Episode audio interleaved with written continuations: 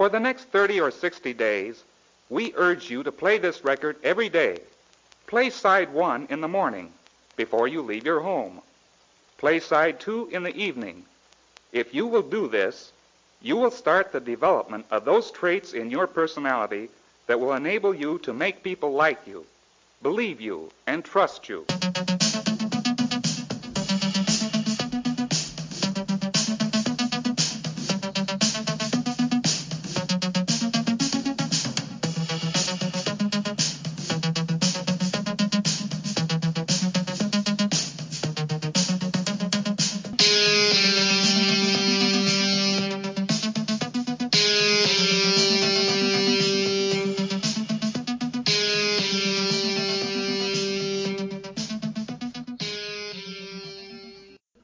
Podcast, everyone. This is No Spooks Allowed, and I am not spooky, not underscore spooky. and this is NSA underscore mod. And we're coming at you again with some follow ups of our last episode about what we recommended each other to listen to. Oh, crap. I did not. this is you didn't listen. You didn't listen to my album? No, I completely blanked on that one because it was really? just like just I kidding. got distracted by an elephant, and so then at that point, typically, had the elephant not been around, I would have spent most of my time doing it then. It's a pretty big elephant. It's a large elephant. Anyway, but we can talk about the album you recommended, uh, Dead Kennedys. Yes. Rotting or fresh fruit for rotting vegetables. Yes. I like that. Like I didn't. It never dawned on me. Like when you first recommended it, I didn't understand what they were getting at. Um, I might just be reading into things, but we are the rotting vegetables of society, and we require fresh fruit. Yes. No. I I've never I never thought of it that much. So, if, like, if you have an idea as to what that means, go ahead so that's that's what I thought. It was like um, we are vegetables. We're rotting vegetables because all we do is consume and all that fun stuff. And we somehow think it a virtue to eat fresh fruit. So that's my that's my take on the. I'm gonna pull up the lyrics to that album just real quick because I feel that we're going to start talking about it pretty soon. Um, but as for the album itself, I feel that if you start getting into it, it kind of pretty much is what punk used to be.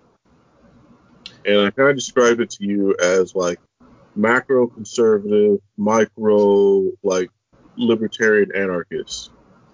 Yeah, I would agree, anarchist. And then I like I wasn't sure because the song just the main song that threw me off was Lynch. Lynch let's lynch the landlord. Mm-hmm.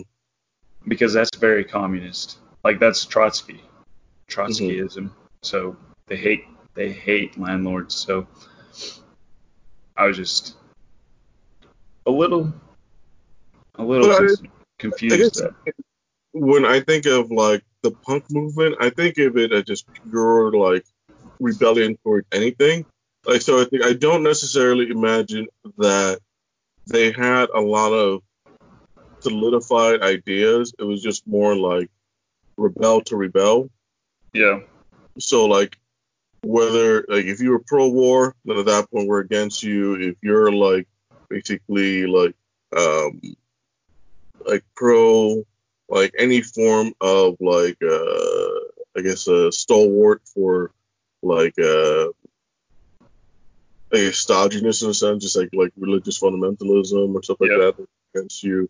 But then at the at the same time, it's like you also have a lot of like the idea of like like I would say that um that at least when it comes to dead Kennedys, Jello Biafra's specific targets were more on like like say people who like I forget the name of that song but where it's like, um, oh, it was a holiday in Cambodia, where yeah. just people that supported these type of regimes basically saying that wouldn't it be great if like communism was over here, and then it's just like go, take a, go take a holiday in Cambodia. Yeah. So it's like, I, to me, I feel like it's like um, that. At least when it came to the dead Kennedys, they were more, I guess, intellectually on the right, just because they were kind of aware of where some of the bad thought led to. California Uber Alles as well. Was that a left wing governor that they were against? Yes, Governor Moonbeam. Which Moonbeam? That was his actual name. No, no, no. It's just everyone called him Moonbeam just because of um, his whole like he had a lot of like pie in the sky ideas in terms. So do you remember like early on into like um like George, uh, not George, uh, Trump's like presidency, there was like an issue with him in California, and basically that California had like this like. Uh, I am aware of the last two years of Trump's presidency, and that's all. I don't know anything about the starting days because I did not live in the country for the first two years. So in the beginning of the whole thing, there was an issue where um, essentially uh, California had this massive uh, railway system, which the idea was it was supposed to connect um, like Southern California to Northern California with this massive railway system. And they chose the most expensive ways to go about it. And essentially, the idea was that back in the Obama administration, at that point, basically, they were like, all right, go ahead. Money doesn't matter. Just print money. Uh, it's like, like they're doing now. Yeah, like money machine print Burr. Money Machine Go Burr. But like, just like the whole thing is just like they they just kept funding like all these things, and then when it came to the Trump presidency, he was just like, no, this this is literally a like a financial like waste. Like this is like there's no reason for this. You're never gonna make the money back. So at that point, he stopped funding it. So they had to basically cut it short between those like San Francisco, I think to like Modesto or something like that. Mm-hmm. So just, but like that's kind of like one of the ideas that kind of he had, whereas like he had a lot of like like hyper progressive um stuff like that essentially weren't really based in reality and essentially would cost way more money to produce than it actually um, was ever worth. Interesting. So, which is interesting that he was basically hired or like elected back in the 80s, and then now I guess in contemporary times he then got reelected. And now we're listening to songs about California Uber Alles, which was about him, but now mm-hmm. his policies are affecting modern, current times, I should say, not modern, not like the 80s wasn't modern, but. Mm-hmm. Even in California Uber Alles, like basically like he, signifies that essentially like he basically being propped up by uh, President Carter. Okay. But I don't know, like I I enjoyed like to me it's like the the album constantly remains fast and it's kind of like one of those the things I kind of mentioned in terms of like like the the Fantômas and stuff like that. Like I, I guess like I enjoy where it's just like a consistent like high speed rhythm. Like that to me I, I, guess for some reason like my autism just kind of gets drawn to it. It's like like a lot of the early punk like even though they may not necessarily be like technological or um, like musically like savvy per se in terms of like a lot of like different chords and what have you. They're just in, loud and fast. Yeah. I, I get the draw when I was listening to the album, like it's only like 30 minutes long, and I it was I was just at work. I was listening to it while I was at work, and mm-hmm. it just blew past, and I was like, dang. So like, did they create a song "Viva Las Vegas"? I thought some like country band did that. No, that was um, Elvis. Oh, and they just did a spin off of it. Yeah. I hmm. mean, it's the same lyrics. Oh, it's the same lyrics. Yeah. Oh. Um, but like uh, after that, uh, there's uh, what's the album that comes after? There's like plastic uh, surgery disasters. Um, so in that situation, like the the songs I would still say are good, just they're no longer um, they're no longer as poignant and kind of significant as that first album. I see. Um, so, but like one of the things I like in that second album is called Well Paid Scientist, and which once again by like today's uh, situation, people will probably be like, oh, this guy's like anti-vax. Okay. But like essentially the entire thing is that like it's kind of talking about um like uh how now you have company pay scientists and what have you. It's like it's like these are the people that essentially that we have on TV spouting all these things, but they're basically just no different than a company hype man, just basically just doing the PR for the company and selling whatever products and what have you. So it's like they never can tell you like the negatives of taking like SSRI inhibitors and what have you. And they're just going to tell you like, oh, they're good for you and what have you. But then in a really fast voice at the end of the commercial, which you can't understand, then they tell you all the side effects, right? Yeah. Which um, that I thought was um, kind of fascinating. You, you could actually look into the history of that particular thing, where it was like somewhere around like I want to say like 92 they started, I think it was like they forced um, drug companies to start saying what the symptoms were. And the first time they did it, they went about it really slow, which some commercials kind of do nowadays, but not to the extent that they did back then, where people were able to basically listen to half of the symptoms of like basically like increased depression, like basically irate liver, what have you. But like they went for so long where it's like this is not worth it and basically scared people off of antidepressants. And then from there, that's when then you started getting the fast announcer that just like read through all those as quick as possible. Interesting.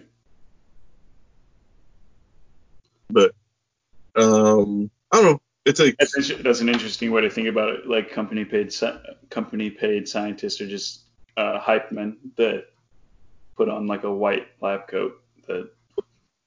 So this is actually what I was kind of kind of go about like uh, last week where I mentioned the whole like global warming. It's like you you kind of basically have a, like similar like in that situation like a bunch of scientists that pretty much are funded by all these companies that are pro like with the idea of like that global warming exists. So it's just like their theories, like they're they're already coming at it with the conclusion that global warming exists and then basically using that as like ground zero and then basically kind of working backwards from there. So it's like in that situation, it's like their conclusions are only going to continue to be funded by the idea. Like you're not going to have a company like fund all like all this money to them, and then in the end they say like, oh, you know what? I don't think global warming is real. Like that scientist would get basically lose all his funding. Like yeah, Actually, they have a. I heard this story um, on one of my podcasts that I listened to. Um, they had a scientist on that said the only way he could get a grant is if it was somehow connected to um, global warming. So he he wanted to go study like turtles in the Galapagos Islands, mm-hmm. but um, he wasn't he couldn't get a grant for that until he said, how does like he had a specific thing like migration of these turtles. Mm-hmm. So he wanted to study the migration of those turtles, but how he had to get ended up getting the grant money was he said, how does global warming impact the migration of these turtles? So everything had to be tied into global warming somehow in order for him to get money. And mm. so even if they don't agree with um, global warming, they always have to tie it back in to validate um, validate the climate crisis crowd. Yeah. So I, even then, I don't think that like let's say if it was just like this scientist released a paper on migration patterns, no one's gonna read that. Like I feel like even it's one of those like if it bleeds, it leads type situations. Mm-hmm. So it's like the only way for like the normie like scientists, like the the people that are like IFL science, like that type of crowd, you know what I'm talking about, right? No, what's that? Uh, I, I guess I was trying to avoid swearing. You never heard of them? Uh, no, I have not. So uh, basically, their whole thing is just like they look for the most basic, like normie tier scientific stuff, and then they get like really enamored by it. But like, it's not. It's like stuff that like um, Bill Nye type level, where it's just like, oh man, if you turn on water and you boil it, it basically slowly disappears, but it doesn't disappear. It just becomes a different form of element or what you call it, like like state, like just like very like stuff that is just like like rudimentary like science for like kids, but now basically now they're an adult, they're trying to find any way to connect with their children. So now they're like introducing like these relics from their like childhood, like Nova and Bill Nye and stuff like that. Interesting. But in in the end, like to me, it's like um, I feel that there's like a weird um,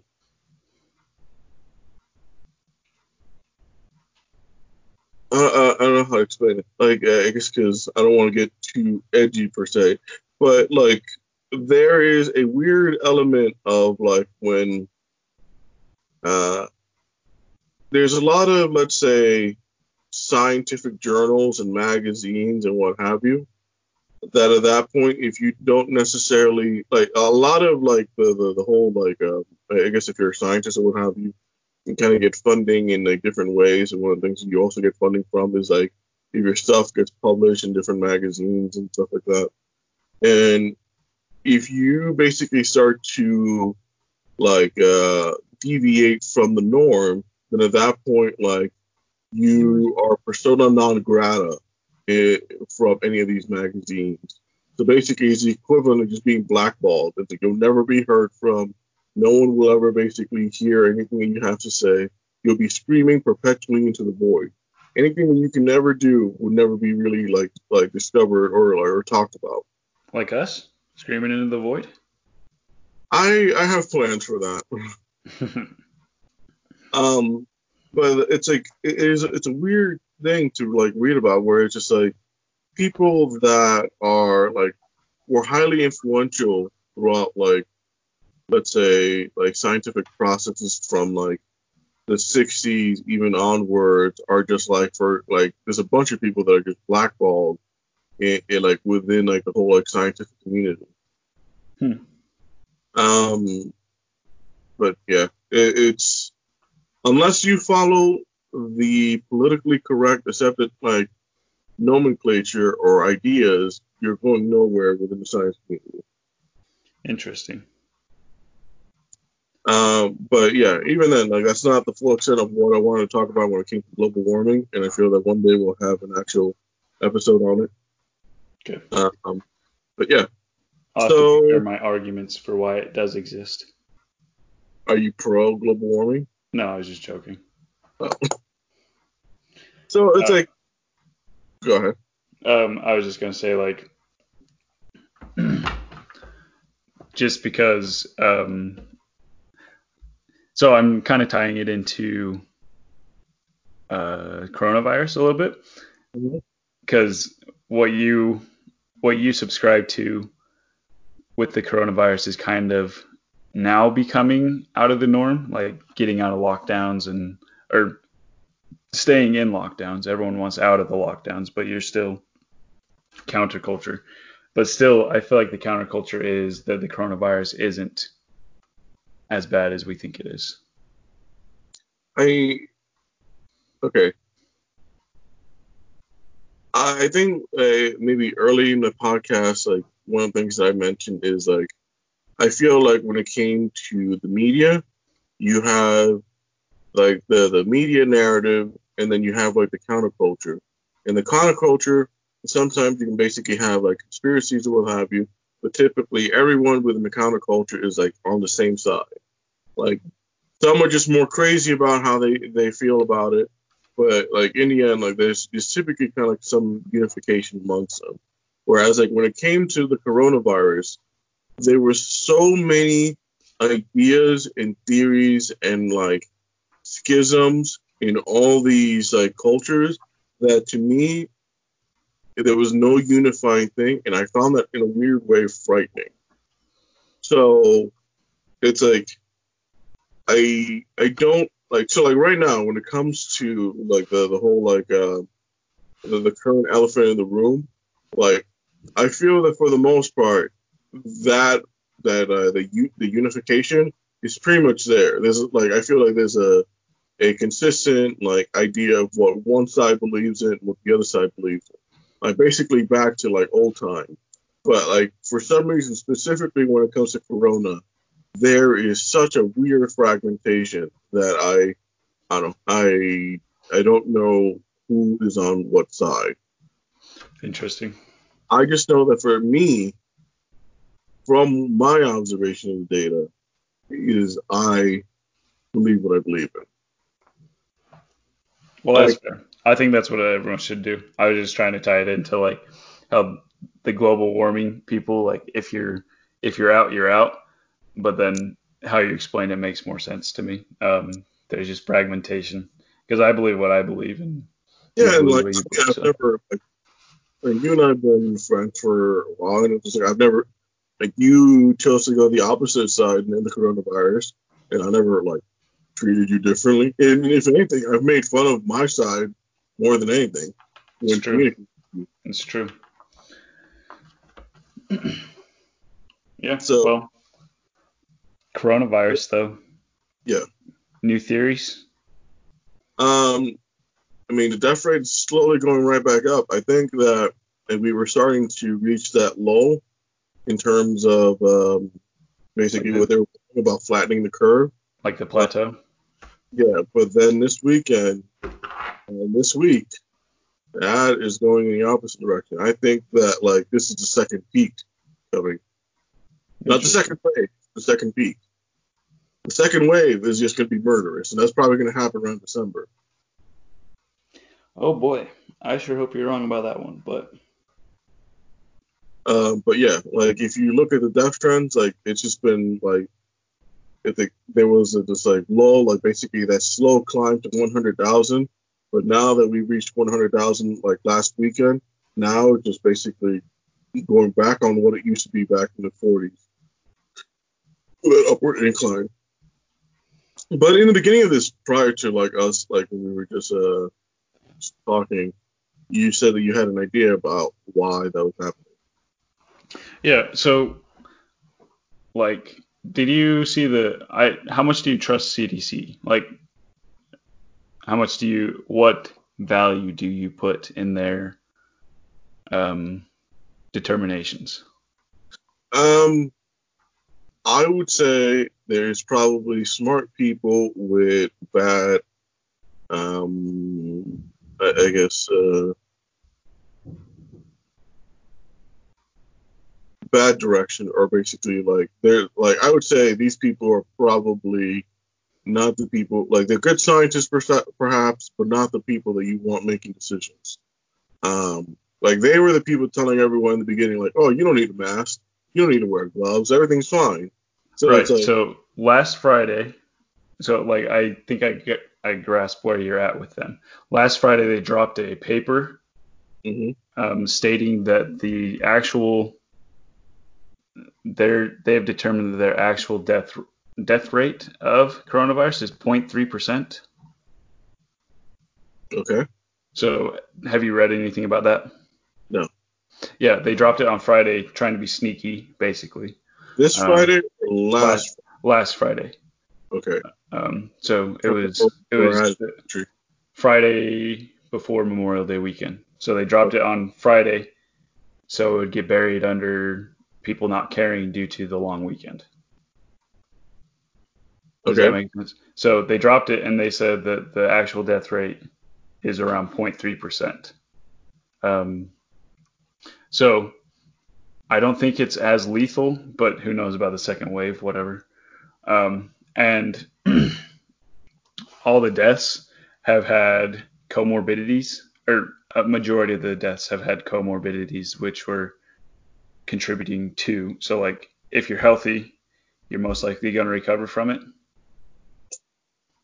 Mm-hmm. Um, anyway, so to continue the narrative, I think that what is happening is I think coronavirus spreads like you wouldn't believe. Like I think we talked about it way back when coronavirus was first on our radars.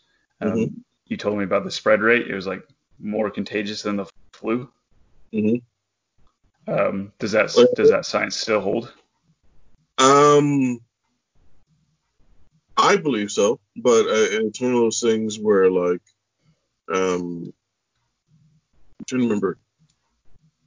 Like I saw someone talking about it having like a, um, uh, someone famous talking about it having like a like an R point five or what have you, and like the the, the first um, response was like because I, I think I had mentioned where it's like um, like AIDS, like AIDS would have like a R point like one, where it's like the only way to get it would be like to like immediate physical contact. So it's not mm-hmm. something that's like it's immediately like spreading. Right. Whereas something like Ebola would probably be like high like threes or something like that.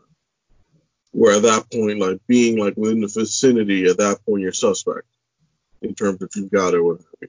Yep. So, like this guy was putting out this whole thing saying like, hey, um, that like uh, the the coronavirus is like R.5 or what have you. But then like one of the comments was saying it's just like, sure, it could be R.5 uh, individually if you're at your house, but like you have these super spreaders that basically like they don't show symptoms but they're carriers and they go to all these public spaces. So also, just actually continue. Sorry about that. So it's like, whereas like if you were at your house, it's like okay, you would have disinfected yourself, but like you have these people that at that point uh, essentially contaminate all these places to such an extent where it's like that R.5 is at that point basically negated just in terms of just quantity of people these people are interacting with. Okay, so with this most recent report, um, I, I listened to a like um, a summary of this report. I haven't read it, and I should probably read it to fact check. Um, but I trust the person that was reading it and summarizing it. Mm-hmm. Um, they said that it was a 0.3 death rate. They have they have suspicions or they the science is pointing to that um, asymptomatic people don't spread it as much as they thought they did. Like it is possible to spread if you're asymptomatic, but it's less likely than if you are symptomatic. Um, and it doesn't live on surfaces as long as they thought it did. This was all in the CDC report that was dropped on last Friday, um, buried under a long weekend, and no media coverage was given. Now, can I maybe ulterior motive, like devil's advocate? Sure. Now, do you not also feel that there is a lot of bigwig type influence pushing down on the CDC to reopen the country? Um, as far as I'm concerned, I feel like there is some of that, but I feel like the main power influence would be like the corporate press, like CNN type stuff. I feel like they have the most power and they have the most sway. Um, I so I don't like, feel so like the democratic the democratic side of things, like the left leaning um, power structure. I feel like they'd have more say and influence. I feel like that's why it was buried.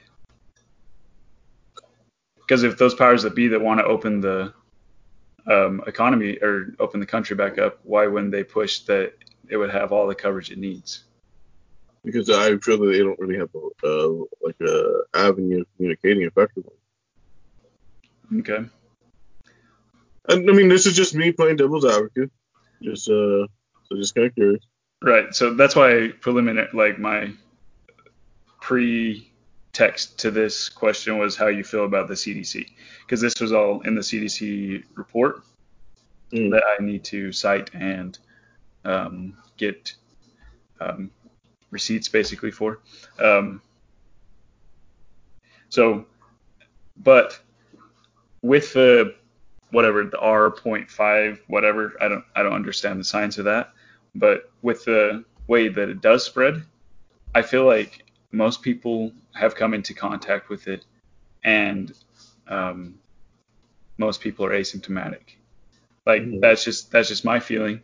And what is happening is pe- testing is increasing exponentially. So, mm-hmm. for example, um, I know someone that works at a hospital. There was no whisperings. There was no like. It was like a voluntary testing thing. Mm-hmm. Like if you if you feel like you need to be tested, then you get to get tested. Um, but I know someone that works at a hospital, and most all the hospitals are also following this. I I'm pretty sure. Um, but they're t- they're testing their entire staff involuntarily. So everyone, it's a mandatory test. Everyone has to be tested. Mm-hmm. And I so just with how much they're increasing and mandating that tests need to increase, of course cases are going to be going up. I feel like it's part of the I feel like it's part of the profit like propaganda. Forgive me for whatever. Um, but it is they're trying to increase the death ca- or the case count or confirmed case count in order to scare people back into submission into going back into lockdown. Now, now I have something to counter that idea. Okay. So, um, I have something. Uh, I watched a video. It was some lady, um, or like I think it was um, RT News or what have you, but she was explaining how the CDC was for some like they kept combining the um, antibody tests along with the people that tested positive. Does okay. that make sense? So, like, so two different tests. So, so like they, just let me get this straight. So the antibody test, if they tested positive at one point, they combined it with the positive tests. Yes, that you currently had it right now. Okay.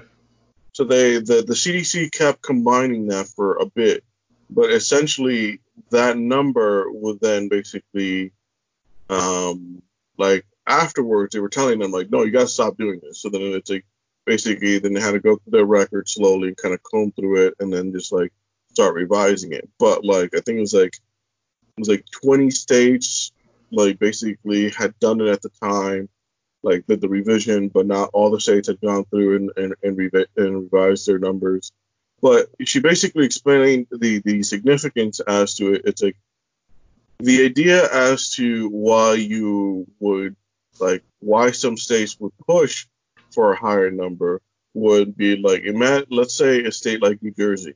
Uh, New Jersey has about eight million people. If when you combine the uh, the antibody test along with the um, uh, the, the current test, just uh, the um, currently testing positive for it, like I, I don't diagnostic. There you go.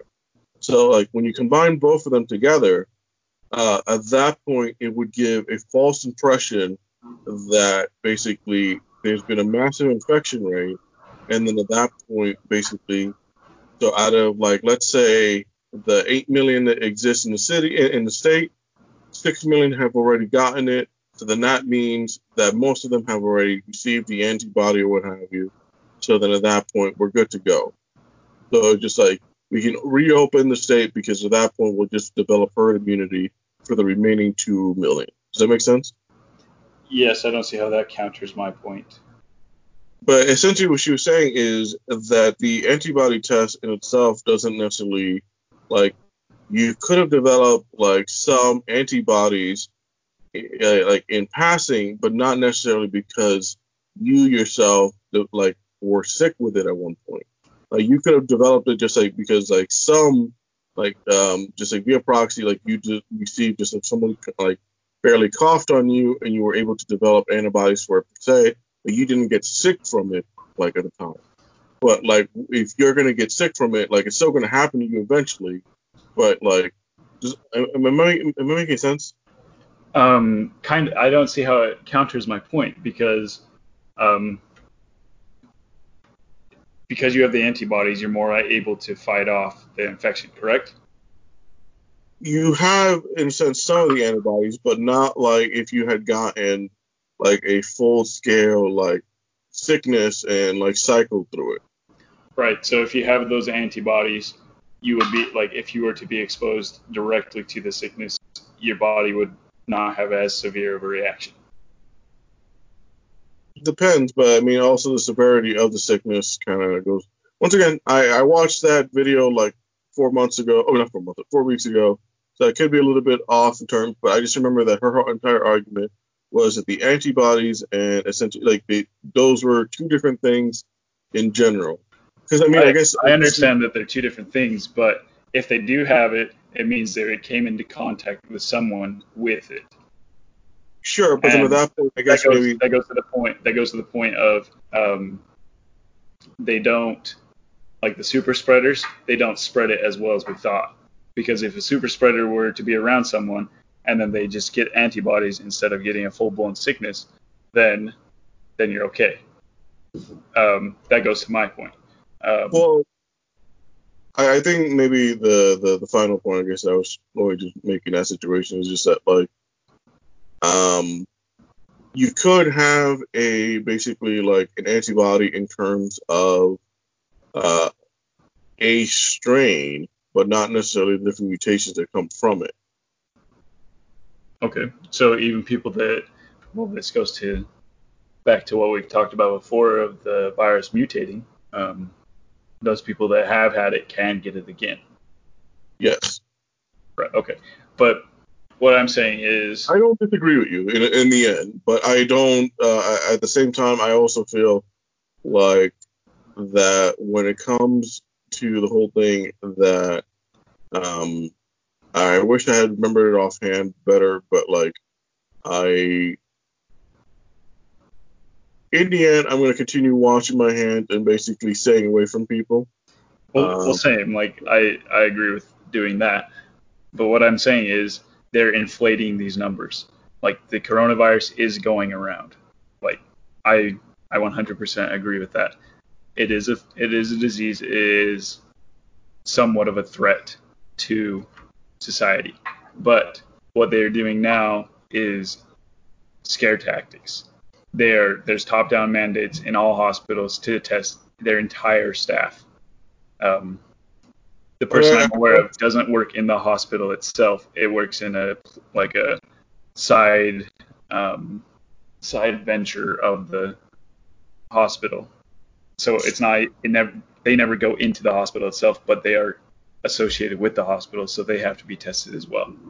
But I guess my my thing to that one would be like I would imagine that I would prefer that everyone in the hospital be tested because then you have businesses where they don't necessarily like consider that they should be testing what have you.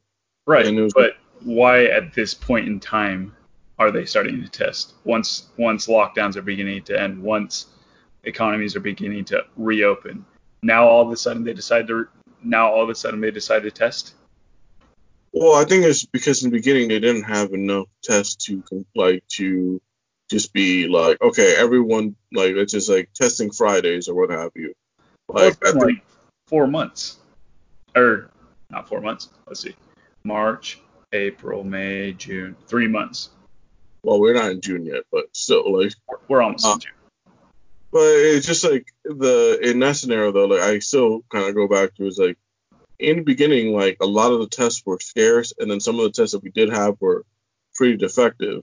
So I feel that like in, in that situation, like people weren't able to just kind of like just do these tests just like um, casually. It was just like if you were gonna do it, you basically needed.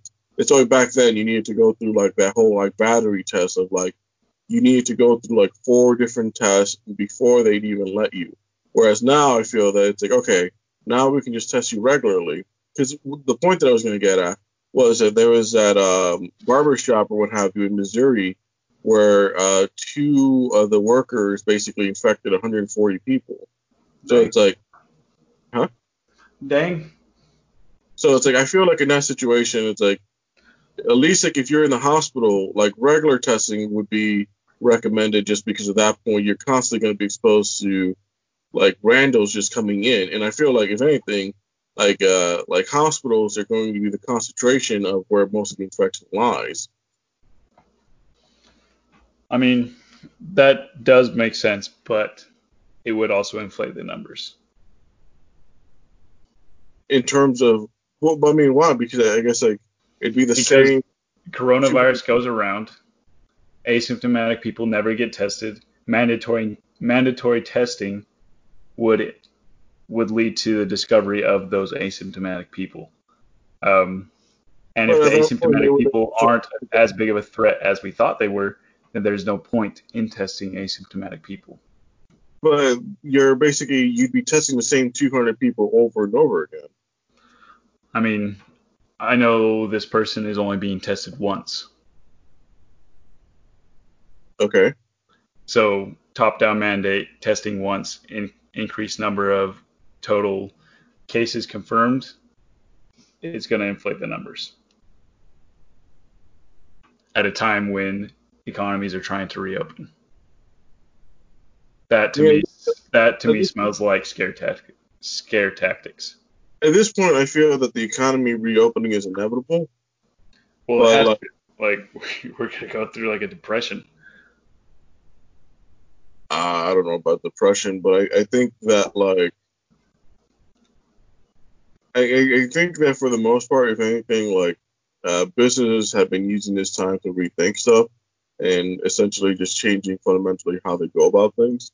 Like, I would not be surprised if within a year, a lot of the businesses that were hyper like affected by this, if they basically doubled down on machinery or like robots and stuff like that to replace most of their, their co-workers or the, the workers.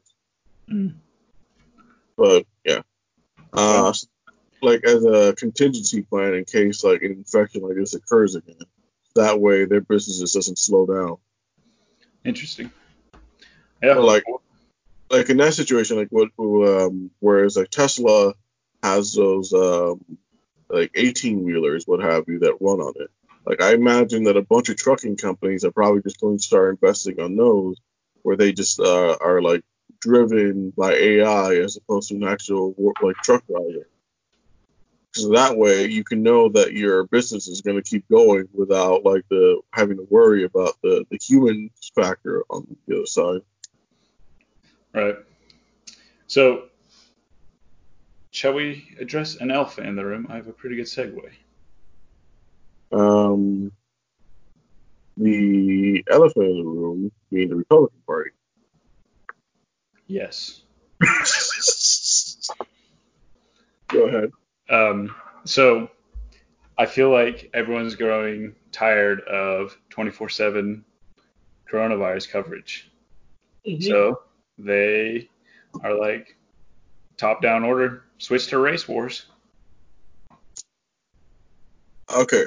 So I'm going to say my tell me tell me everything. I I want to know all the conspiracy, what's happening.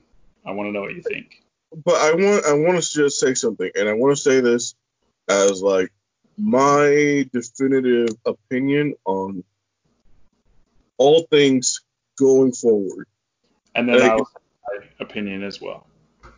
But I like I'm saying like in any situation where like from here until like this podcast ends.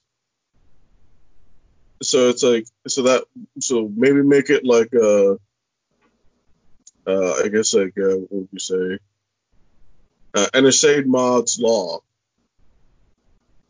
Any situation in which someone goes to race, sexism, or any other ism as the initial reasoning as to why something occurs is not only the coldest take to possibly take, but also the like, you know, in terms of like that whole like woke brain and then basically like the progressive like like basically like mind expansion brain uh mm-hmm. technique like those would be like all the way in like the high tier where like the brain is almost non-existent.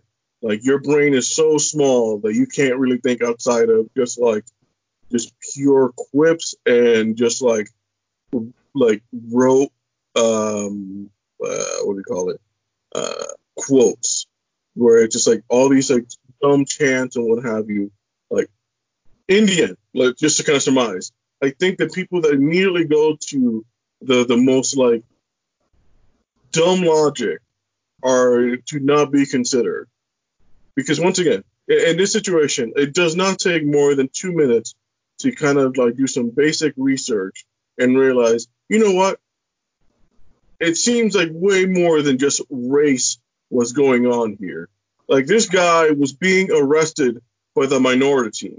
You had an Asian, you had a Spanish guy, you had a white guy. It's like it like it's like it's not like it was just like one race all around that was specifically targeting this guy. But not only like from that, it's like when you look into specifically, uh, like into uh, like uh, Officer Chauvin or what have you, like that guy had a terrible like police record. Uh, he has issues and should basically have never been allowed to be on the police force. And it's like I can give you a a quick summary of his police tenure right now. Um, in uh, 2008, he shot an unarmed black guy. Okay, that's fine. In um, 2011, he was put in on leave for, inappro- for inappropriate police shooting on an Alaskan native, Leroy Martinez. He was also one of the officers who murdered Wayne Reyes, a Latino man, with 16 bullets forced into him. A total of 42 rounds were shot off. Chauvin and another police officer were chasing a car in 2005, causing the death of three people. And let's see. Um, and as of right now, basically within even the city of Minneapolis, uh, Chauvin has 12 uh, brutality complaints that basically have been considered closed or non-public. So like this guy had a record of violence and should not have been in the situation. Like this guy seems like the type of guy that wants to basically have a gun and make people pay for bullying him or what have you when he was in high school. That makes sense to me. So like going back to this whole thing, it's like like especially when you consider when you couple the fact that he knew this guy for 17 years I say that when you say that it's race based or that it's like some racial tension, that is the like dumbest take to consider. Like I like I will not take anyone seriously that basically immediately goes to race as a deciding factor for making these decisions. It's like, uh, go ahead. okay, that's your definitive opinion, or is that the law? That is NSA Mod's number one law. Okay. So never go to race. Okay. My definitive opinion of the situation is um, cops have way too much power. Uh, regardless of what happened, my view of criminality is no victim, no crime. And I don't think the state can be considered a victim. What he did was forge a check or forge $20 bills or something or bounce check. Should not have um, been apprehended the way he was. He should have been given a summons or something. I don't even think he should be given a summons. I don't think anything is wrong with what he did. I, however, would never do that because I want to I abide by the law under which I live. Um, and whether or not he had drugs in his system, I don't care. I think drugs should be legalized. And but I think that leads to the ending of that argument. What is the ending of that argument? I, I think the drugs in his system it basically goes to the whole like, cause possible, because the the um, coroner's report said possible intoxicants. Well, the preliminary one. We still yeah. haven't, but um, but I, I'm I guess what I'm referring to is uh um, like when you watch the initial like breakdown of like when they pull him out of the car and they put him against the wall, they basically notice there's something wrong with him, and that's why they call the medics when they realize he is acting weird. So it's like that's when they call the medics on him. Like had he not acted weird when he was against the wall, those medics that picked him up at the end would have never been there. Like he would have died and basically would have been a longer time before those medics ever even came.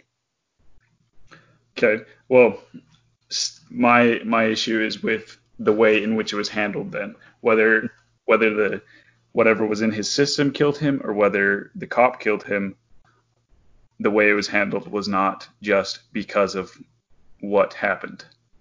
Like because of what he was suspected of doing. Um, uh, I guess what you're saying is that it forgery does not justify the force that was used on him. So in that situation, sure, I I guess maybe your argument in that situation is that the overall force combined um, does not fit the crime. Yeah. Um, I. In my opinion, nothing should have been done. If he had died by himself, that would have been on his. Like, I'm sure that happens every day. Well, I guess to me, I guess in that situation, like the length of time. Okay, so once again, like I, go, it, it, a lot of my opinion was changed once I saw the um, the footage going of like what led up to Officer Hothead basically coming up to him and putting the knee on the neck. Mm-hmm. Um, so it's like you have the, the situation where like the the Asian cop and then the the white cop are basically the first two on the scenes. And but it wasn't Officer Hothead that was the initial one. It was another guy. So it's just like in, that situation, like those two kind of pretty much handled it. But I feel that once there was that resistance in getting him out of the car, because the Asian guy himself was not able to get him out of the car. So in that situation, that's when they called for backup. Like I feel that had it been like, okay, just get out of the car, and then what have you, we'll like uh, maybe pat you down, see what like if you have any other counterfeit, what have you on you. Well, that's the comply or die mentality, and I don't I don't subscribe to that mentality. Sure, but I, I'm I'm just saying that like the escalation led to basically getting the guy out of the car. Like I like in a sense, it's like I feel that every well, at least like everyone involved handled the entire situation poorly. Correct. I agree. But it's like like and I guess it like where it doesn't make sense why I, I guess maybe the idea would be that since there was multiple people in the car, you probably need multiple cops for everyone involved. Wait, was there multiple people in the car? Yeah. Because oh, if, you remember the video, well, I don't know if how much you watched of it, but like the the Asian guy goes to uh, George, and then the white guy goes to the guy in the passenger seat, and then there was someone else in the the seat in the back. So those two basically get put into like get put against the wall first and handcuffed, and then at that point, basically, then once that white guy is done with those two, he then back, he circles back and then helps the Asian guy get George out of the car. So there's about three people that were in that car to begin with. So I think that's why they called for backup then, because essentially they had three and they were struggling with one and there was only two cops. So I imagine that's where like that situation kind of occurred. But from there, like I, I think that once like I I don't know why they moved George. Like in that situation, George was already like he was against the wall, like he was already on the ground, he was fine. He was already handcuffed. Right. Say that again. Threat was neutralized. Yeah, so it's like I don't I don't get why pick him up. Like I, it would have made sense to me if that's where maybe the, the ambulance was at, but the ambulance hadn't even arrived yet. Like they called for it, but they hadn't even arrived yet. So I, don't, get why. Um, Do you um, think maybe that this is where the personal aspect comes in? Like the fact that they knew each other for 17 but years? Arrived yet. What? Oh, that guy hadn't arrived yet? No, because he arrived uh-huh. after because if you watch the footage, they pick him up from from the ground, and then at that point, the other two cops are basically are in. So there's three cop cars in general. There's one that you see where like behind, uh, like George's car, and then there's two other cops that come, basically the Spanish guy and then the uh, Officer Hothead. So essentially, Officer Hothead is in the furthest car but the one that's obstructing the view is the Spanish guy's car.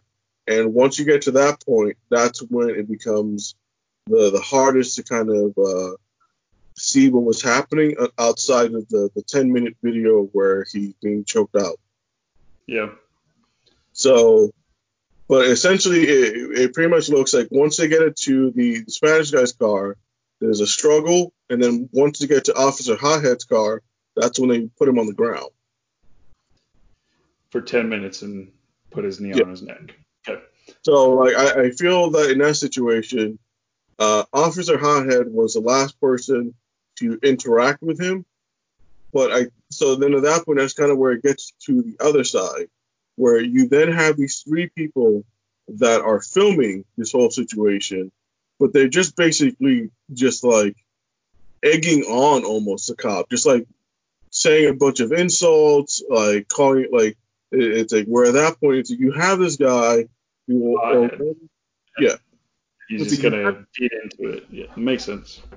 Yeah. So to me, it's a it's so and it is where I initially started like, okay, this is like once I watched that foot like the the just the ten minute one, I felt something happened here that was not explained like initially, and it was specifically when the Asian cop said because they were asking him, why are you holding him on the ground so long? And the Asian cop had said, don't do drugs and you won't end up like he did. So in that situation, that's where I kind of basically got like, okay, so there was probably some like delirium or some, some form of like de- like weird behavior that at that point led to him being tackled on the ground, which in a sense, is what will it also what led to them calling the medics. But like, I feel that maybe like he started saying something, or basically was incoherent, or like, or maybe he started like tripping or falling, what have you. But like in the end, like that kind of um like sparked this whole thing of like, all right, get on him and maybe he'll calm down. Because it was like three cops that were kneeling on him. Mm-hmm. So it was just like it's just Officer Hothead had the one in the throat. So, but it's like the, the progressive like like uh like like I think the entire procedure probably would have lasted three minutes, but because those kids were egging on that cop, I feel that he was like, you know what, I'm not gonna listen to you. You have no control over me. So at that point, he just held it on longer. Like I think it probably would have been like a short interaction had those kids never been involved. Does that make sense? Yeah, that makes sense. So, like, that to me is kind of where it's like, I feel this situation is more complicated than that. Like, I feel that that cop should not have been a cop to begin with. Like, that guy had severe psychological issues that have basically been demonstrated over the past 15 years. I agree. Um, you see that he got arrested, right? Yes at a bail of five hundred thousand dollars. Good. Is that that's a high bail? Yeah. Yeah. Yeah. Oh, but, good. Like, but it's like it's one of those things where it's like I it's a but even then like so if, if you're watching the footage like there's a there's a point where like the medic comes and basically he's like hey let me take a pulse and you see him basically wave off the guy and then at that point basically the medic has to come in with his superior and then that's when he's like, all right, fine, you can test him. and it's just like you can that like that to me is like demonstrative. Like it wasn't even like about race per se. I think this guy just don't doesn't like being told what to do. I think that would make sense too. Um, so that goes back to how I feel about it. I don't think it's a race thing. Like it's a the power dynamics of cops versus civilians. Yeah, I mean, I, I don't disagree, but it's like, I, I guess in that situation, it's like,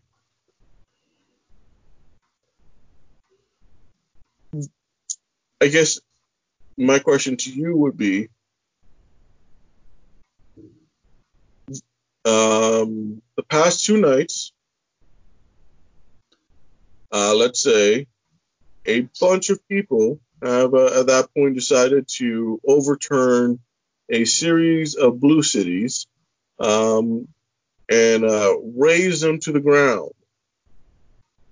So, if you were a uh, lowly businessman and uh, these people start basically looting your store and then firebombing it and what have you, um, who are you going to call? Uh, the militia. Hopefully, I'd have friends there by it. Like that's the point of like in my mind. If I'm a businessman, I'm trying to make relations with the customers, right? Mm-hmm. So I have a small business, but also my leanings are libertarian. So I'm going to have guns, and all my friends are also going to have guns. Have you seen the pictures of the guys protecting their stores?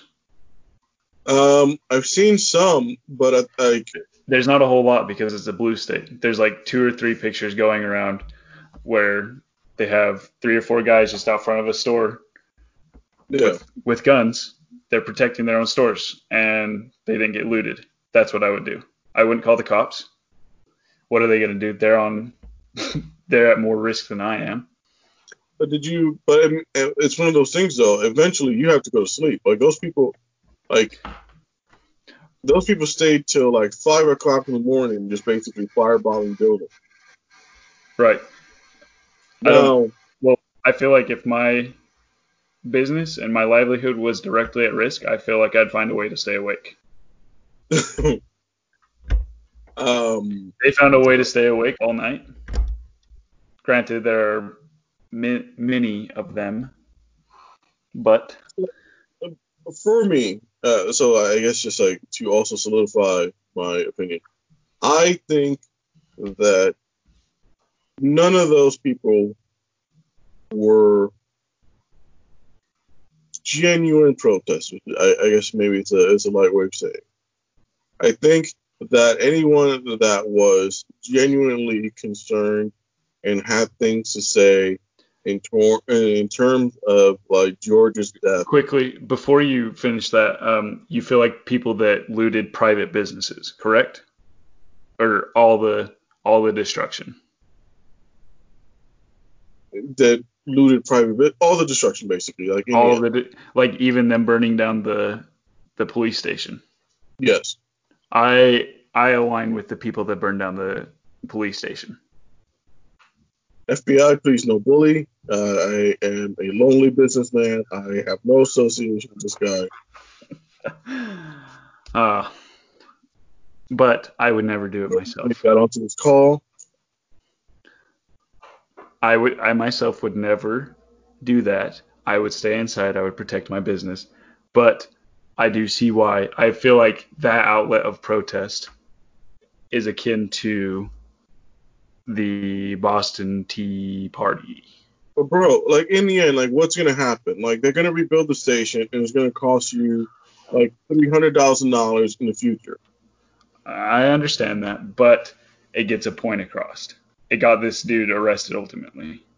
Yeah, but I but to me though, that's like catering to a mob, and like that is the worst way to go about it. Isn't, like, that, what, isn't that what happened with the founding of this country though? I no. I to me, I don't. I feel that the founding of this country was way more complicated than that. Like I feel that like if it was just like a mob thing, it would have ended at the Boston massacre. Like they would just like destroy everything. Okay, well, I think we just differ there a little bit then.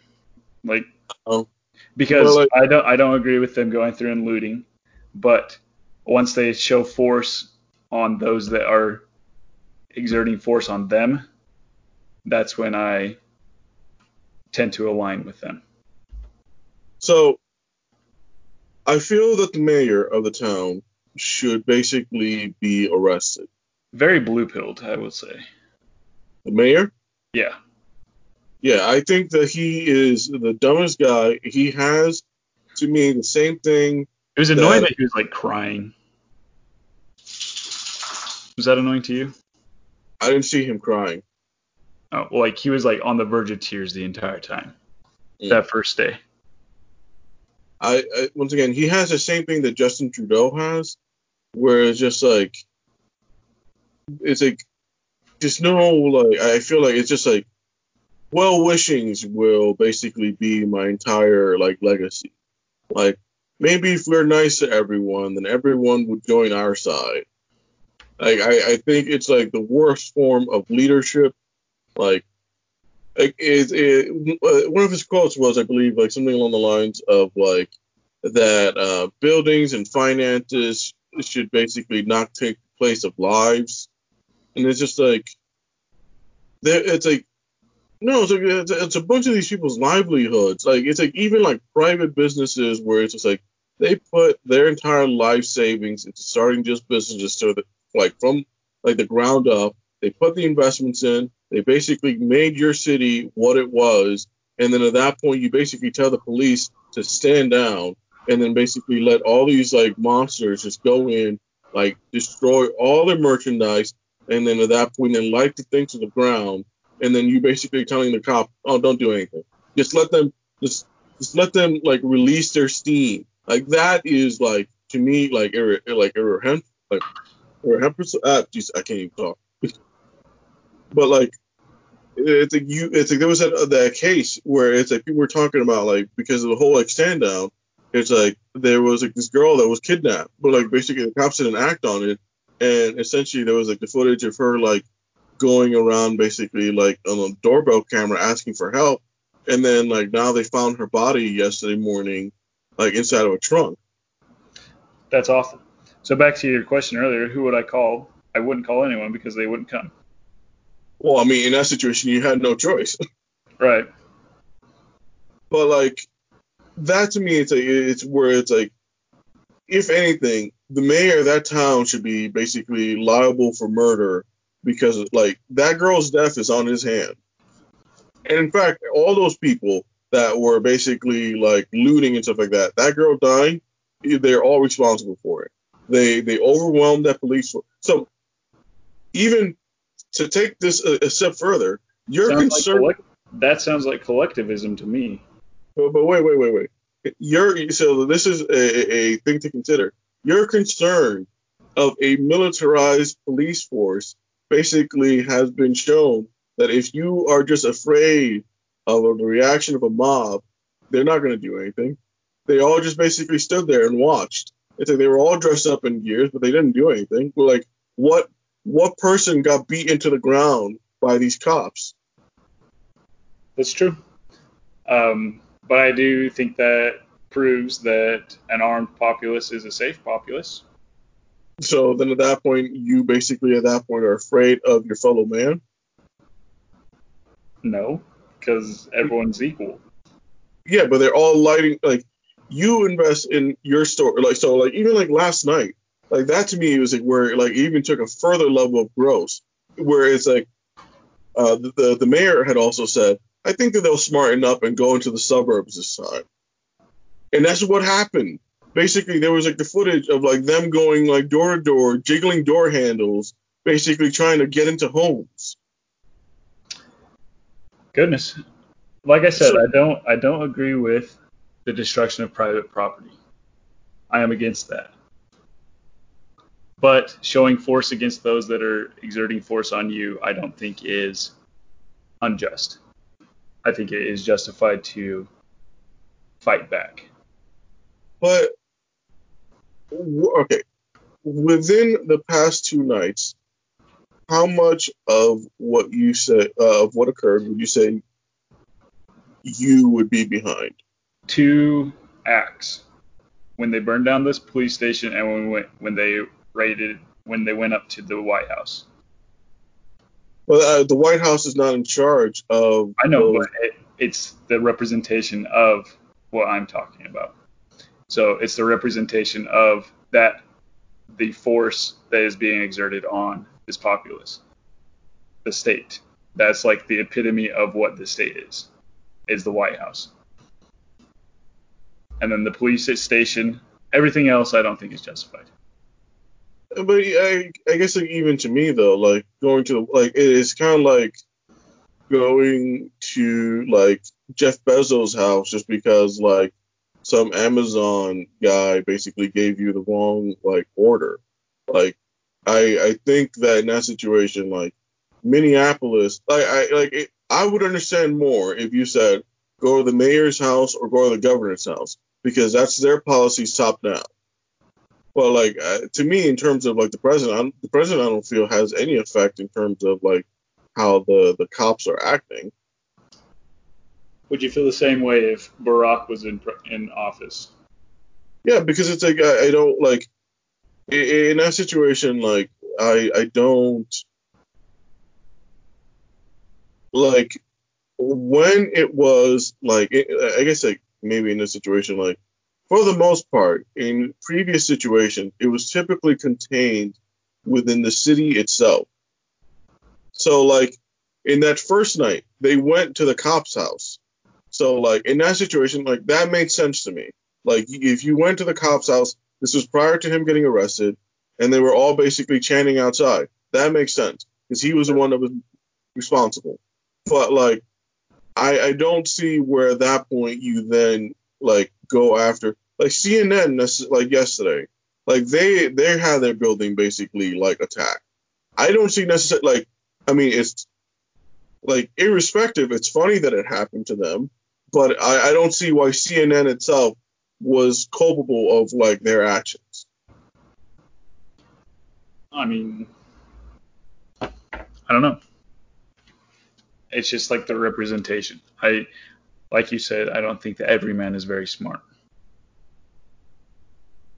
I it's a NSA Mod law number one superseded by NSA law number two of racism is the dumbest takes. Yeah. So, um, I don't know, man. Like, I just agree with those two because showing force back to the state is a just way of getting a point across. That's just how I see it. I mean, I don't know, uh, like, like I, I guess in a sense, if you were to say, go to the federal government or like go to the White House and just kind of like relatively have a peaceful protest, say like, hey, change this or what have you, I guess. But like, even yesterday, or, like on the first day, it's like Trump allowed like the National Guard to be basically enforced, but like like to be used, but he couldn't really do anything more than just that. Like he had a way for the governor and the mayor to basically like enact the, the use of it. So it's just like there there's such like a hierarchy in terms of like how much like the federal government can be involved within state issues that I like at that point I don't see like how those things like like going after one would have helped where at that point they basically their hands are tied just by legislation. I agree. I but i'm i stand by showing force back is what is needed. So it's like if if i was someone that cared genuinely about the situation, I would have basically been in terms of like maybe having a sit out or what have you in front of the officers thing, basically like saying this guy should have been arrested. And I think that's as far as I would have gone. I would have not, I've never fired, like, would have never like firebombed anyone. Like, like there was a, that story of like where um, there was a guy that was trapped inside one of the stores, and essentially the store got burnt to the ground, and people were recording it on live stream. The guy was like basically like screaming the entire time. Yeah, and I don't agree with that. Like, I don't know where like the line to me is private businesses. All right, so then don't do anything to private businesses. So in that situation, would you then basically like what force would you then be fine with having been used on those people? Ooh. I don't know.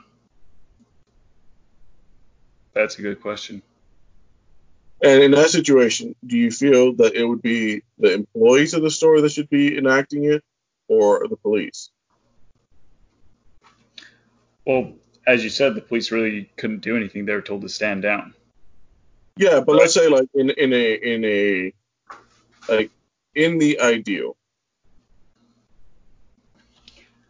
Um, in the ideal, there would be private security forces in each business, so the private security force would protect each each business. Which is also where George Chauvin came from, because he like that's where he uh, no, but is it George Chauvin or what have you? Uh, Officer Hothead, like Derek, he knew George Floyd. Um, if lives are at risk, then force is necessary.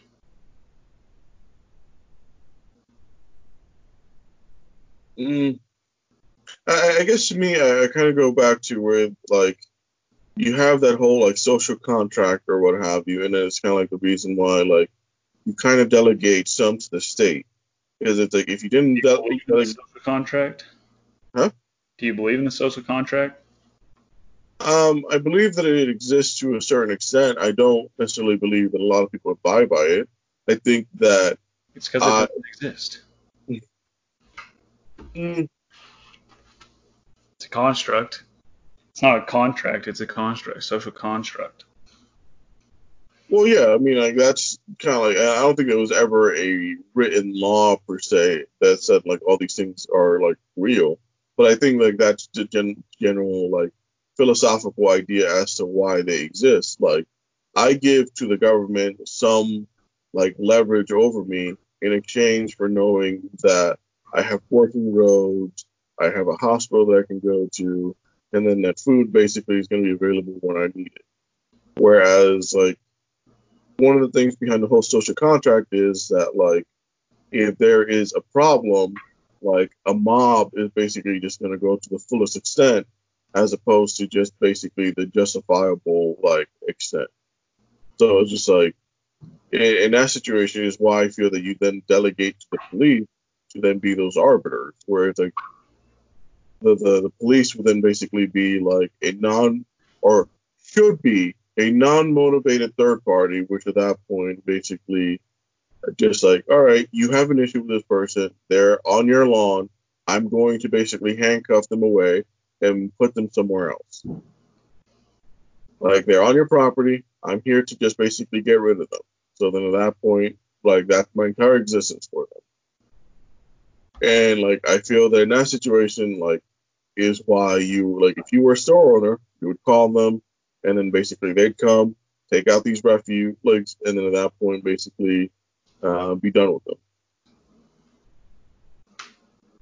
I mean, Ideally, but that's never what happens. It's always supposed to be peaceful resolution, but they always go to escalation. Um. Yeah, well, I mean, I would also say that depends on the city. Like, for the most part, in the places that I've lived, I've never had to deal with cops basically overreacting. And every interaction that I've ever had with a police officer has never been, um, I would say, negative. Now, I'm sure that other people have had negative experiences or what have you, but I would say, at least for me, they've always been generally peaceful and actually kind of helpful. So, I don't know.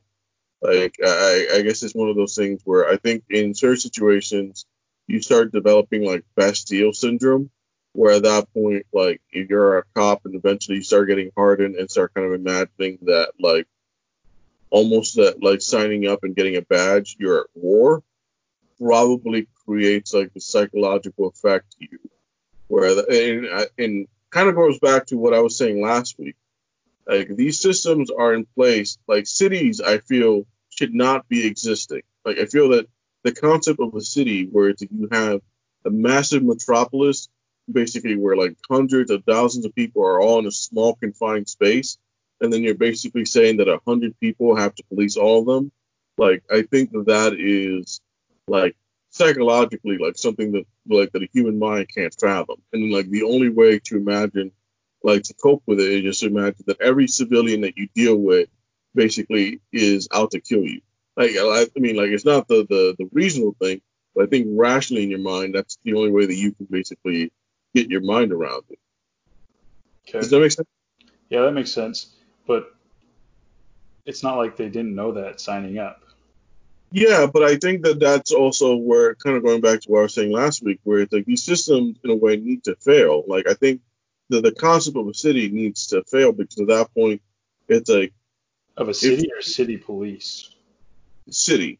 Like I, I think that having a massive amount of people in a small confined area is terrible overall. Like I feel it's terrible for like the the psychology of a human being. I think that it's uh, terrible in terms of like what it does to the environment and basically all these other like um it just like it's harmful in general. Like i think that people would be better off like i'm not saying like make everything a suburb but like kind of people need to be more spread out. Like i think if things were to be more spread out violence in general would just be down overall. Like at that point, you can basically have like uh like just maybe like a town mayor or even like not even like have a cop in certain situations. Because like at that point, like I feel that you have enough distance where you don't really have a motivation to either be jealous of your neighbor's property or basically like have any resentment towards them and want to murder him. Hmm. But this goes to another thing that I would say is more um, I guess philosophical that I kind of think about every once in a while, but it's neither here or there. That's interesting. So I don't know, because people tend to congregate, and that's just how modern life has gone. But people tend to congregate for, I, I would say, the wrong reasons. They think that basically living closer to their job is beneficial to them. Okay. Like I like to me, I think that I would rather live closer to resources than to my place of employment. Mm, I guess like fundamentally yes, but modern in the modern in our modern existence, I don't think that is feasible. Why though? Because I, I think if anything, modern society should have led to that type of uh, existence. Like spread out. Yeah, because at, at, that point, like there'd be more telecommunication and more stuff that you can do from your house. Like, uh, I, that, that, logic does follow. Yeah, so it's like I like in, in a sense, like I feel that like metropolises should have been a thing, like uh, like gone the way of the dodo, but then at that point, like such a weird tangent to have gone in terms of like this race yeah. rivalry. But we decided that it's not about race. Yeah, but it's just like just like as saying this, I'm just thinking in the back of my head like like I don't think that this is what like someone would have came in thinking that this episode would have gone towards. I mean, yeah. So in order but to yeah, fix the problem with pro- police brutality, we need to spread out. Yes. Like I think that would help overall. Like it, I mean, so, if you, you do look at like small towns and their rate, like they know the police officer. Yeah.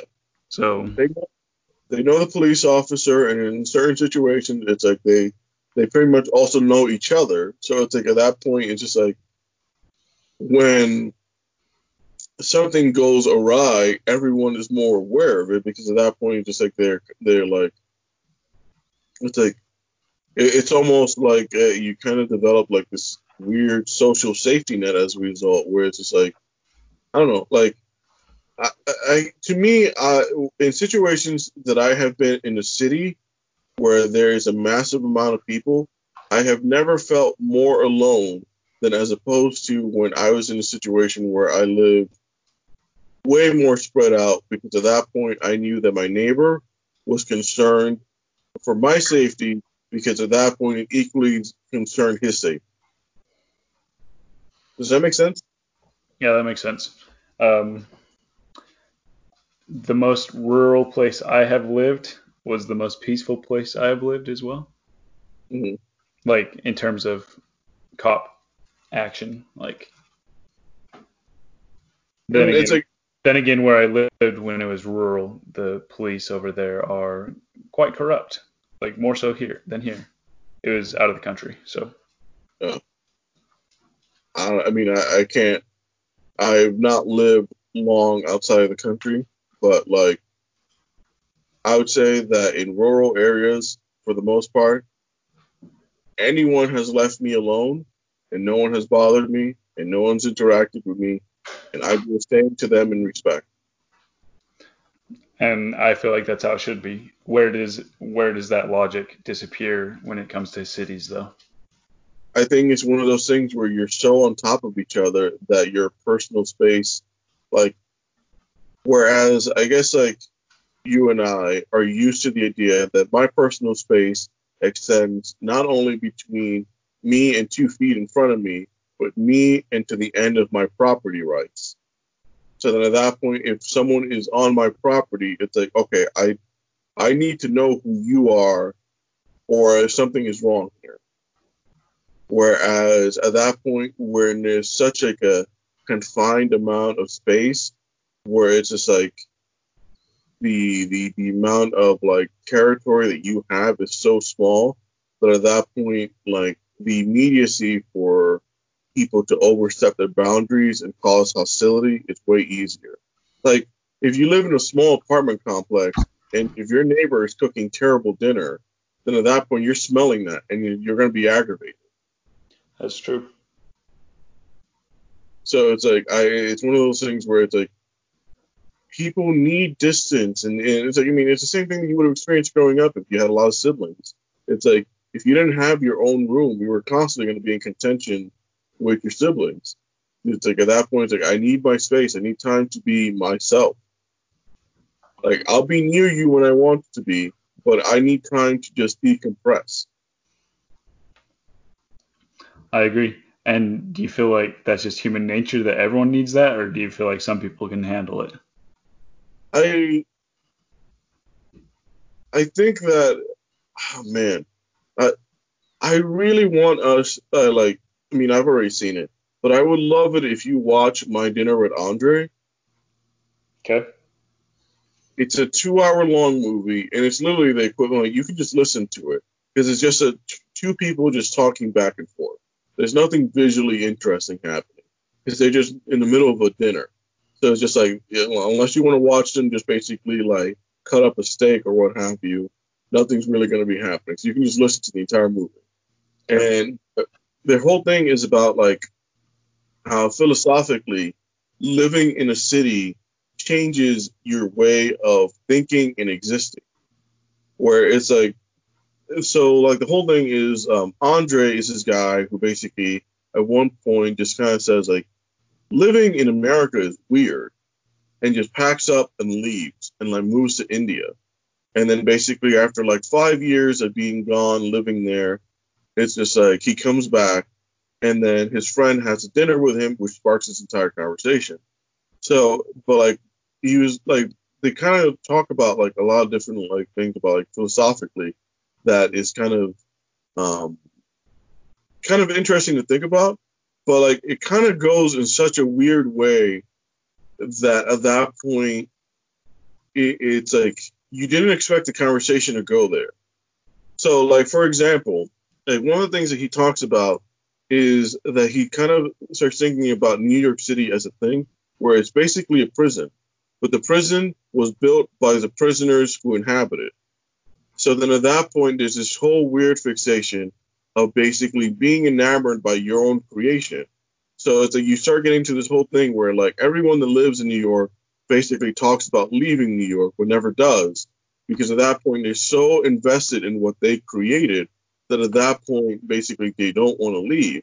So they're miserable while they're there, but something keeps them there for some reason. So it's just like so they they they basically create this massive panopticon like prison within their own mind. Yeah, that makes sense.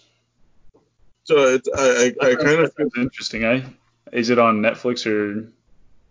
I found it on YouTube years ago, but it no longer exists as a whole. You can find um, interesting chunks of the conversation on YouTube. Um, but you could probably find it like on. Let me see.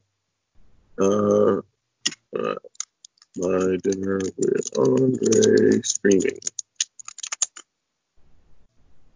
Yeah, I mean, I guess you have to pay for it. It's uh four dollars on on Amazon Prime. Okay, I can I can watch it. It's not bad. I, it, I I think it's a very interesting movie. Um, like if if you want to try that out for like a thing for like next week or something like that, I'd be like 100% for it. Okay, I'll try to watch it all or listen to it all.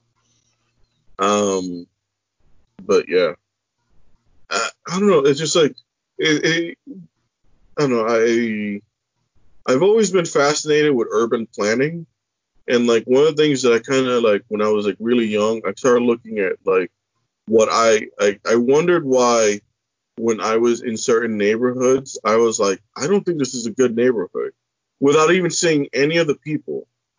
And at that point, I wondered why I felt that way.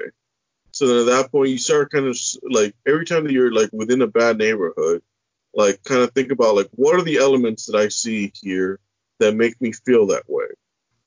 And it's just like if if there's a lot of businesses close to where there's residential areas, at that point, like it's just like okay, it's like there's a lot of pedestrians, so it's like you're constantly like uneased because it's mm-hmm. like there's so much like foot traffic that at that point it's like you can't necessarily just like let your guard down.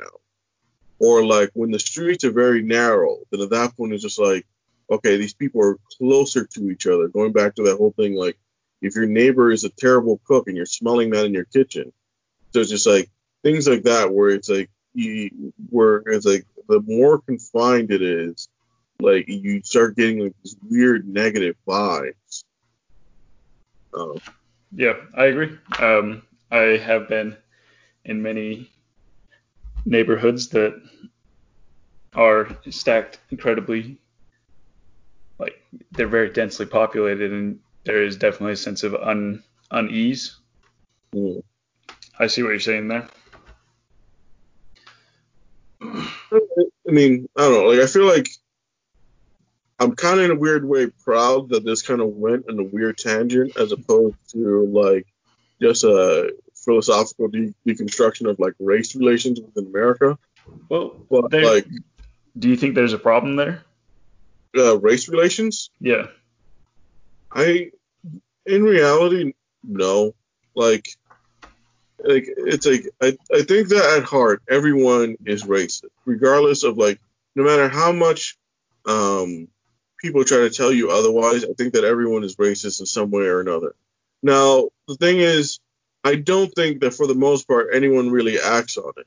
Like it's like i think that some people like in the end just want to be left alone. Like that that is like the the the heart of the matter.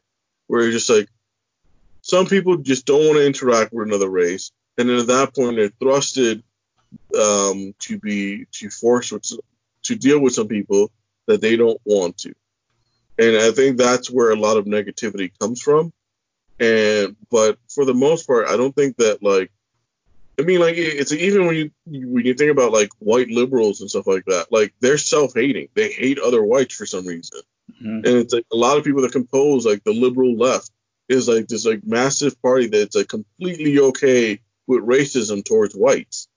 So it's just like it is like I don't know, like in that situation, it's like you don't see like a massive like quote unquote genocide occurring, but it's like meanwhile they can say all this like racist rhetoric and then basically go untouched. Now, that same amount of rhetoric cannot be said towards any other race, but yeah. Yeah. I mean, I I feel like there is a what is that word? I said it earlier. A collective issue, but individually, I don't think there's an issue. Like when you get down, I mean, I'm sure there are places where like individual individual there's issues, but like for the whole of society, I feel like individual individual, I don't think there's that many. I don't think there are that many issues.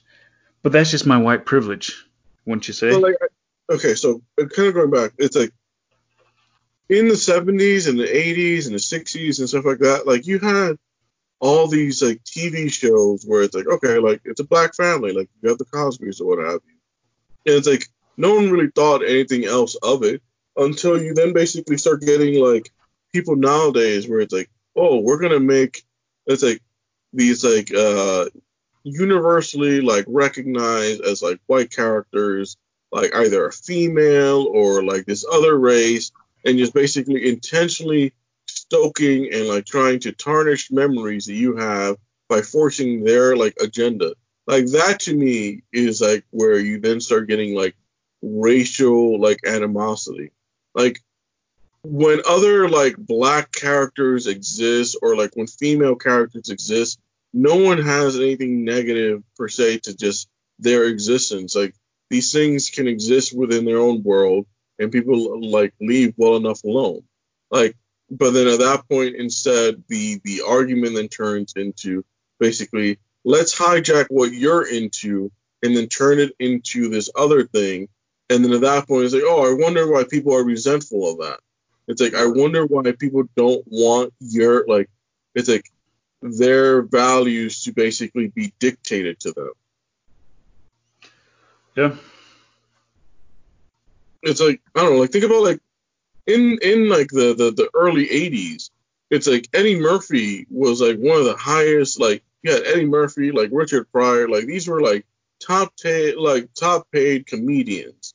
And it's just mm-hmm. like no one was telling you like oh man, this guy is funny because he's black. It's just like, no, this guy's just genuinely funny.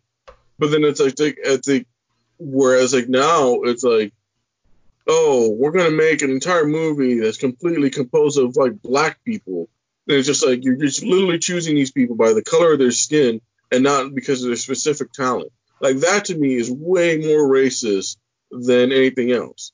Because it's like you're just basically saying like talent need not apply just pure, just like selective on on just a single value. And it's just like that to me is just like almost like I don't know, like racial puppetry in a weird way. Like I'm just gonna use these people just to like in a weird way taunt you. And like and, and have no emotional like sympathies or like or like empathy towards them. I feel that I'm like rambling. I understand what you're saying though. Um, I guess like we're kind of winding down. Um, but in the end, cops have too much power. There could be a conspiracy here. I don't know. Everyone's I, trying, to, everyone everyone's trying to say like um, the riots were instigated by the police. Have you seen that? Uh, no, but I mean, I, I, guess in a way, I think of like the idea that like them standing down is a weird way of instigating. No, no, no. Like they had insider police officers. Like there's this one picture of the guy a, with the umbrella. What's that? The guy with the umbrella. Uh, I'm not sure.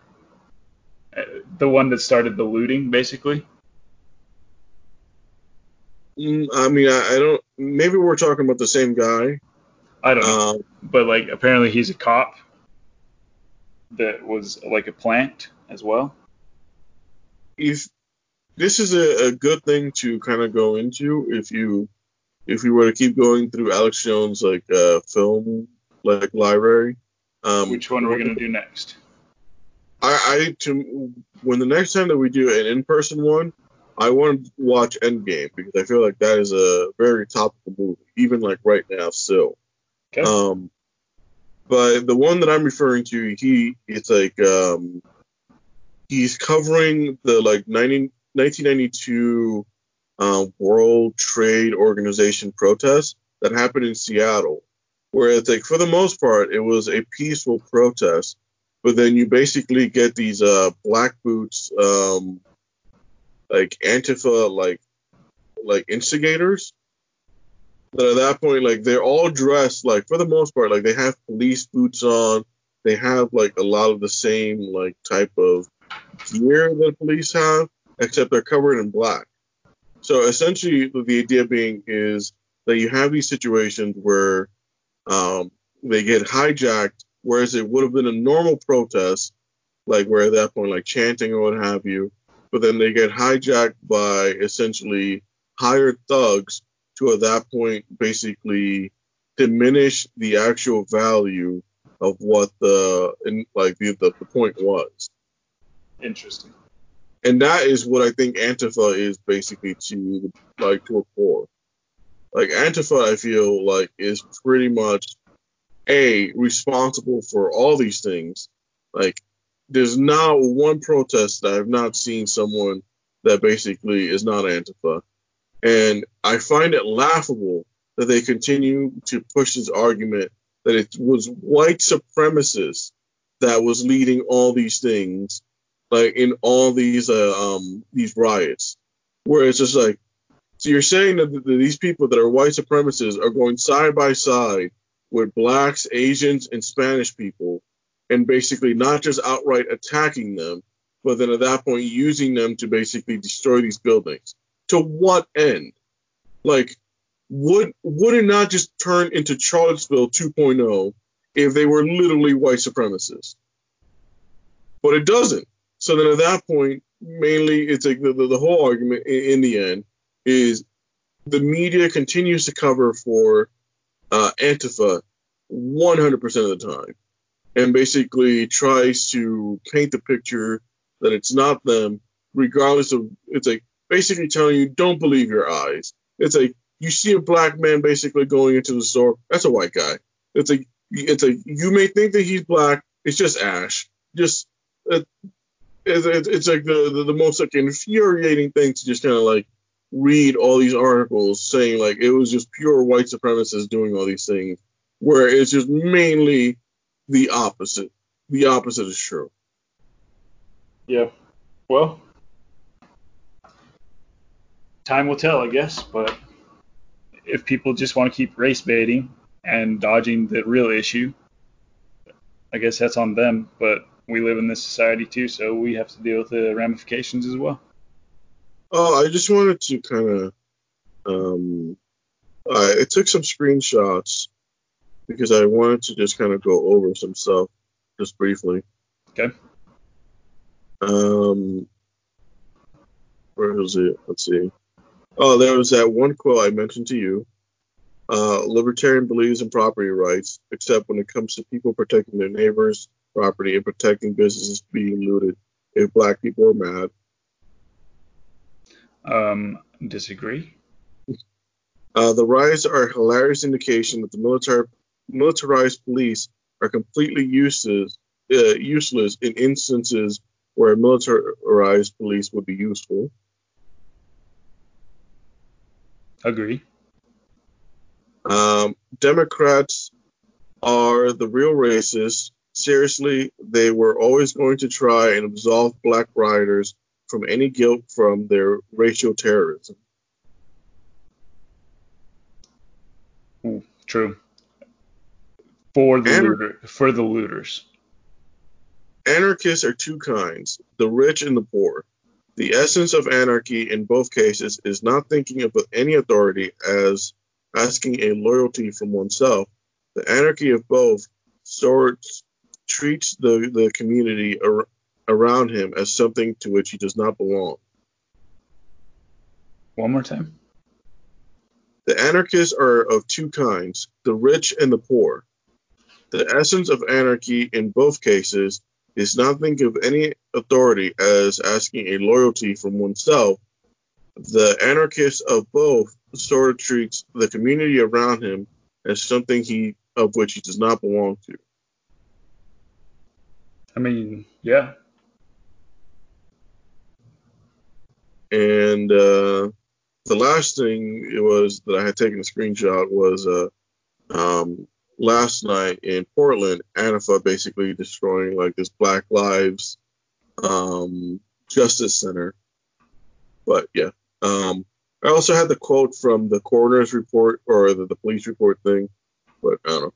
But yeah, um, how long do you think this lasts? Um, I don't know. The riots? Yeah. Probably two days.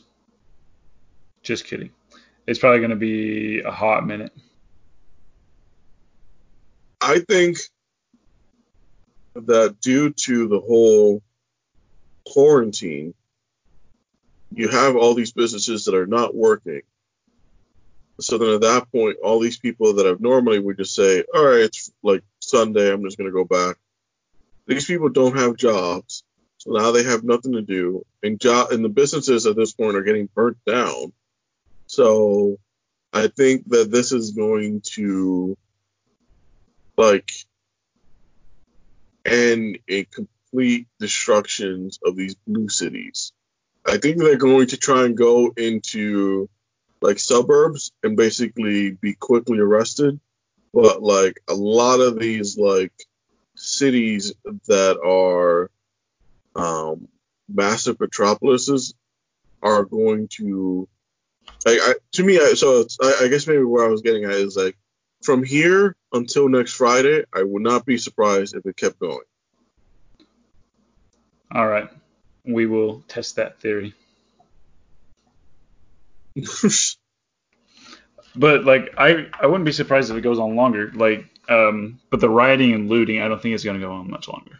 Oh, I think it is. I, I that's the thing. Is I think that the rioting is going to keep going for a while. I think how I long think did the LA riots last? Uh, let's see. Oh man, I saw uh just a sad video from the LA riots. Yeah, six days. Um, it was six days, so tensions have gotten worse. Let's say 12 days is what my cap is going to be. That's my that's my guess. 12 days. 12 days. I I think that it will at least go till next weekend. So I, I think that's 10.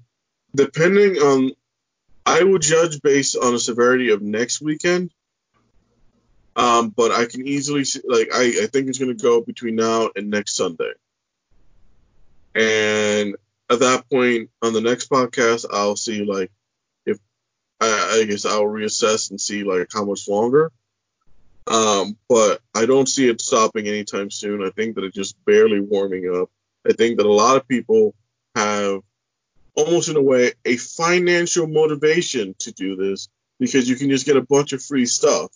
So I can see people just going to these big towns and just like saying like, all right, I want a TV, so I'm just gonna go in there and loot. Like I'm just gonna be here just to get the free stuff do you think it's wide, it's going to be widespread throughout like Midwest, or do you think it's going to be contained to Minnesota? Um, I know that right now, no, it's, it, it's so it's spread so far to Phoenix, uh, uh, Denver. It went to Portland. It's currently in LA. It's right now in Atlanta, and I believe there was also some in Tulsa, Oklahoma, for some reason, and there was also some in Austin. The Austin one, I've heard a lot of like violent stuff occurred there. Like basically like brick throwing. Really? Uh, so it seems to me, once again, going back to it, it's like every major city is more than likely going to have to deal with this. Dang. Well, let's test that theory. And until uh, then. Uh, what? Nothing. I'm just joking. Uh, there was something else I was going to mention. Um, what do you think would happen if the the cop gets found innocent? Uh, more looting, more rioting. You imagine the Minneapolis burns to the ground. I could imagine that. But at this point, I don't know if he will because of how big this reaction has been. But then it's like, like think about it though, in a sense, like, you know what? I think the, like the guy's gonna die in jail before he ever sees court. You think? There's no way. Like, what judge is gonna be impartial? Like, you need to find an impartial judge, and then basically find some people that have never heard about this case to then be on the jury. There's no way. It's true. So this guy basically has to like, I'm going to take a guess that he's going to get Epstein before he ever sees trial. I don't know.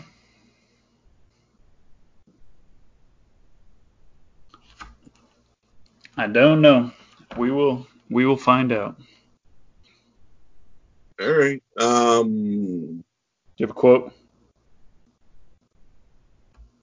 No. But um. Until next I, week, guys. Stay safe. Um.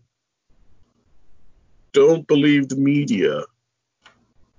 Even about coronavirus. Uh, sure.